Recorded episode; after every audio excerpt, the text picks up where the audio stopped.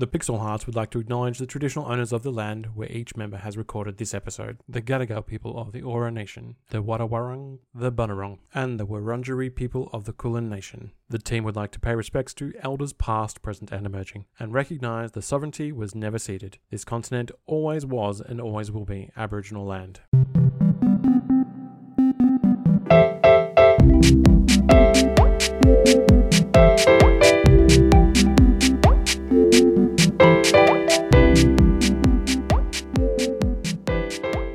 Welcome to the Pixel Hearts. My name is Cameron, and I'm going to do a serious one today. And this goes out to a certain subset of our listeners who I just want to let them know that ich, li- ich liebe dich, Deutschland. uh, my hello. Uh, my name is Taya. Um, I I also find I also love Germany. Um, and yeah, German people are quite lovely All right. too. Context, everyone. Context. we, we better be given some context real hard right now. No, Well, I introduce just, yourself first, Molly Ann. Yeah, I just love Oh, Germany. Uh, okay, let me. Yep. Uh, okay, hello, my name is Faye, and is there a name for a kink where you're into like those big eldritch abominations that have masks on that are like blank human faces that stare into your soul, like that that death god in the Pinocchio movie? Can you get it. I'm sure there is a word for that in German. Holy God, that, I could Wow. not ah. have predicted anywhere that was going as it went there. That was loosey goosey. and I'm Dr. Butt. My name is also Molly Ann. I was going somewhere with this, but how about this little riddle? What do you call what, when one of your buttocks is smaller than the other? What? I don't know. Asymmetry. Ah. fuck me. And we are a team of romantic gamers who want to help you achieve a play of the game in your love life. And this week on the show, we're continuing our discussion around polyamory with a more specific question about bad taste in lovers. And we have this question from one of our listeners. Uh, guten Abend, Pixel Hearts. Are we getting around to the context? Never. Okay, let's before we continue on, let's actually do some context. Uh, Cameron, since you are so beloved, do you want to explain? No, you why? you were all putting it on me. Uh, Apparently, I have a subset of fans in Germany and Ger- our German listeners. And this may you can tell me if you if you're German and you hate me, let me know. But apparently, our German listeners have a tendency to, Just love me. very much love. and I you. love them back because I love Germany. It's one of my favorite places in the world. It's, Anyway. it's a wonderful two-way relationship. We love to see it. It's not parasocial. It's just social. We love it. Um, all right. So back to the question. Hi, Pixel Hearts. I'm in an open relationship, and my taste in side partners is awful. Things look positive and communicative going in, but then I get let down by the new squeeze, and then my partner ends up consoling me when I'm down bad about it. It's very kind of them, to be honest. Is this a skills issue, or has open dating with people always been this flaky and I haven't noticed it before? Thanks in advance. Yeah, so this is um, a, a, a- a conversation around, um, you know, the polyamory and open relationships that we had previously discussed on the episode. And we'd, we'd gone into the basics of what polyamory is. I absolutely just butchered the word polyamory. I don't know what happened there. But, you know, I think this is uh, falling down to, in a modern world, what does, you know, open relationships and polyamory look like? And we actually discussed this a little bit in the last episode where we talked about the difference between open relationships and polyamory and about when you're looking for one versus the other. Because as I said, being a gay man, the gay community has an interesting relationship with open relationships as a whole.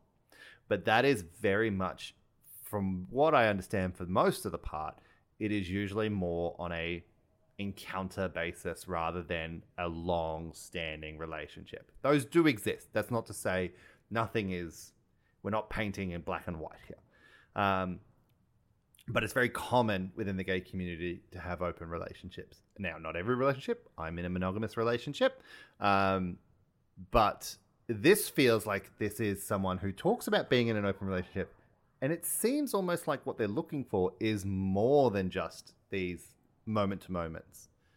So it's about how do you find someone who's going to wi- like outlast, not outlast, because that sounds like it's a competition, but you know, stick around for longer than just a tryst. I think this, like the way that I read this question, is actually that um, they're just sort of getting let down by these connections, or potentially they're they may be a little bit like ill suited, and they end up a little bit heartbroken. Um, and so it could certainly be an issue with sort of like, um, yeah, just like people wanting to stick around or not.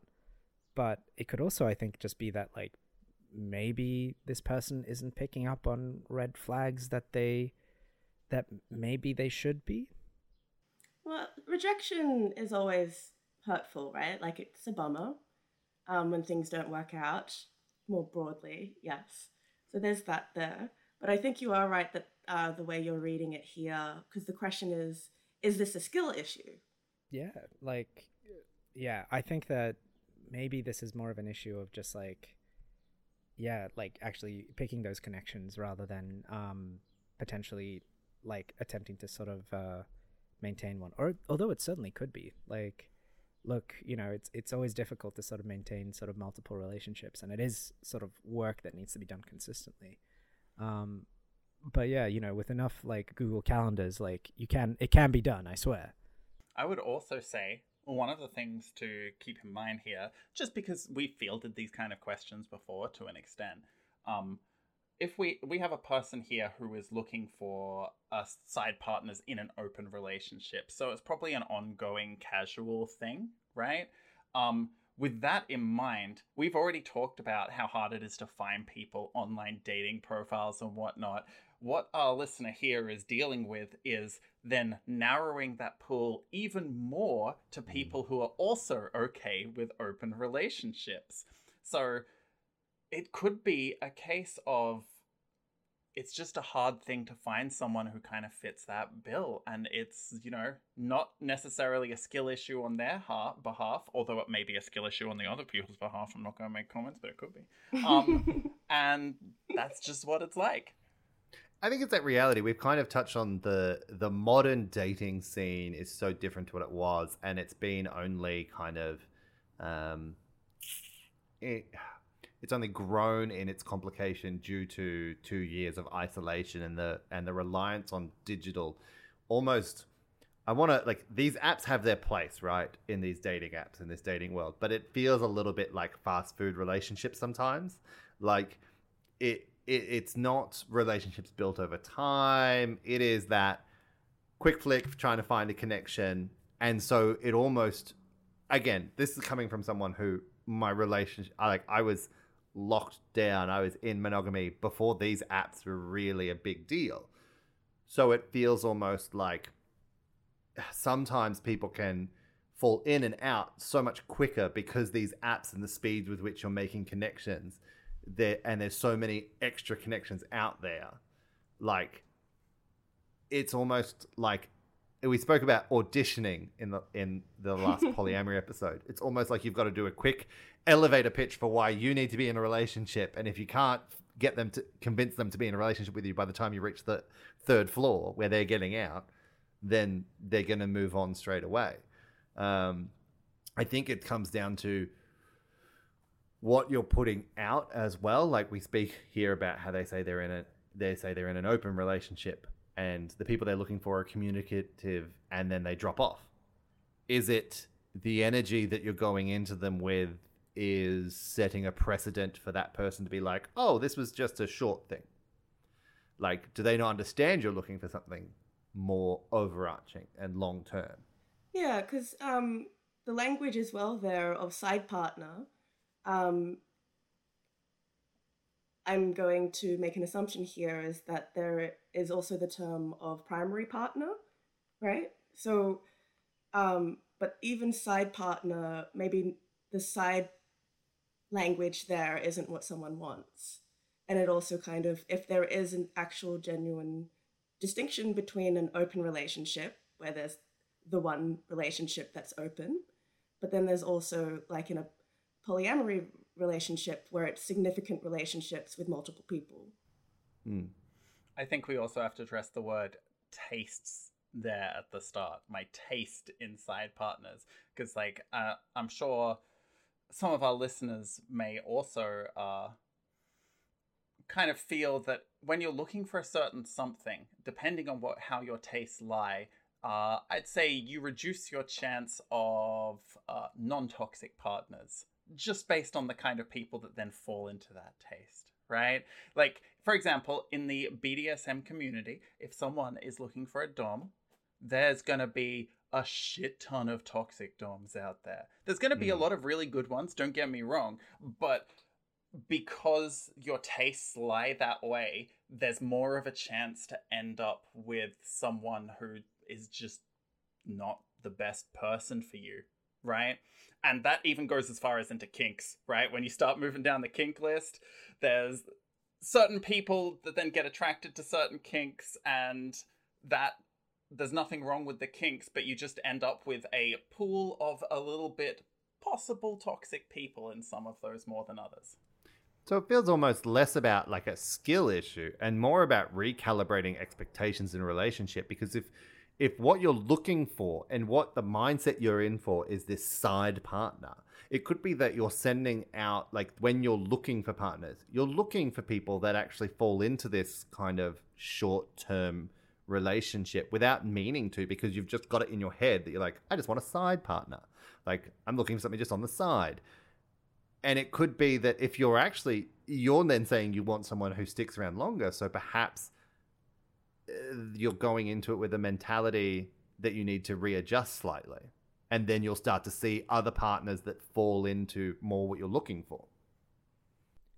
Exactly. Like I, I it definitely sounds like you know at least from what you described like if i was described as a side partner then i'm like oh so i'll be a, a you know a fun accompaniment to to someone else's dynamic, but I'm I'm not considered like the main event, right? A um, seasonal so, a, a, seasonal partner. A seasonal partner. Wow, we're here uh, again. So seasonal as in spicy. Um, but you're like um, potatoes and gravy, not the full burger. Yeah, absolutely. Like I'm I'm the ketchup on the side, I guess. Um, they didn't say but, condiment partner. You know what? uh, like this is how I self-identify. All right, like maybe maybe cut me some slack, Cam. So um, I guess you know it sounds like you're being disappointed by like the level of um, uh, sort of uh, input and commitment um, that you're receiving from other people, and it may be um, partially because of the result, be, a result of how you're sort of communicating your desires. So if you're looking for something like a bit more long term, a bit more developed romantically, which may be the case here, maybe like don't really talk about like side pieces or, or side partners. It's you're just looking for a partner. And certainly like, you know, you may have this other relationship that's more developed. Um, and and you know you may be nesting, you may have kids together, all that wonderful stuff. Um, but you know they're your partner. Um, mm and you have this sort of commitment to them, but you're also looking to connect with other people. And you should talk about that connection and that you're looking for those connections rather than immediately jumping to, I'm looking for a side partner. Yeah. We've gone like six minutes without making any kind of sex joke or anything, and it's it's starting to feel. Very, I'm really proud of us all. That. Here. Yeah. Um, yeah, no, no I think jumped on that. I think the biggest thing, yeah, you've mentioned skill. I think, yeah, we're all saying the same thing now. It's about that recalibration of expectations. You can't, you know, spend all night referring to someone as an escort and then get upset when they ask to be paid at the end of the night. and to just, yeah, true, very much true. And I did want to go back on the question of taste, right? And maybe unpacking that a little bit further too, because that's another part of this question here. And I'm thinking of things like um, you know, the if I might perchance have a tendency in a bad boy aesthetic, bad boys as a kind of taste is just bad people. right? Is it? right? Said, I'm It's really into like- bad boys, and then she brought someone home from the KKK. Jesus, no. That- No. that's- Wow, That's, I was gonna shit say, person. like- She's really into bad boys, and then she brings home someone who uh, doesn't recycle. Like I was going very, very light there, and you went straight. oh. She she said she was into bad boys, so she brought home an oil exec. Like, absolutely not. oh, oh, scum. I mean, But yeah, it's that thing of like, you know, I don't think it's a taste thing. I think, you know, and it's not taste, it's not skill. It's just rethinking what you're looking for. And I think there's just there's some conflicting language in the question itself, which I think needs to be considered. And it's not a this isn't about shaming you on like you've done wrong, you need to rethink what you're thinking. But I it's just from the question itself, it feels like there's two different ideas coming through from the use of language. So I think it's just important that you yourself know what you want if you're going this direction. absolutely. It could be a little bit of a miscommunication, is all. Get a big whiteboard and just write down all your wants and your needs. What's there's a video just right at the top. What is it? Based pilled pog daddy. First point. There we go. You just Cameron, used a whole bunch of words me- that mean nothing. Like that's a nothing language that you're speaking to me right now. I had daddy. Okay, yeah, no, daddy, we all know. Like we all understand. Of and course, respect of daddy. course. But I hope that has helped in some way. I feel like that's we're not going to get any further into that without any kind of um, more useful information than what we've already imparted. Uh, we want to thank Ryan Stanton for producing the Pixel Hearts and Blusher for our intro and outro, the Pixel Hearts theme song, and One Pixel at a Time. For all of our links, or if you need the Pixel Hearts to help troubleshoot your love life, head to our Linktree in the show notes. But until next time, please be kind to each other.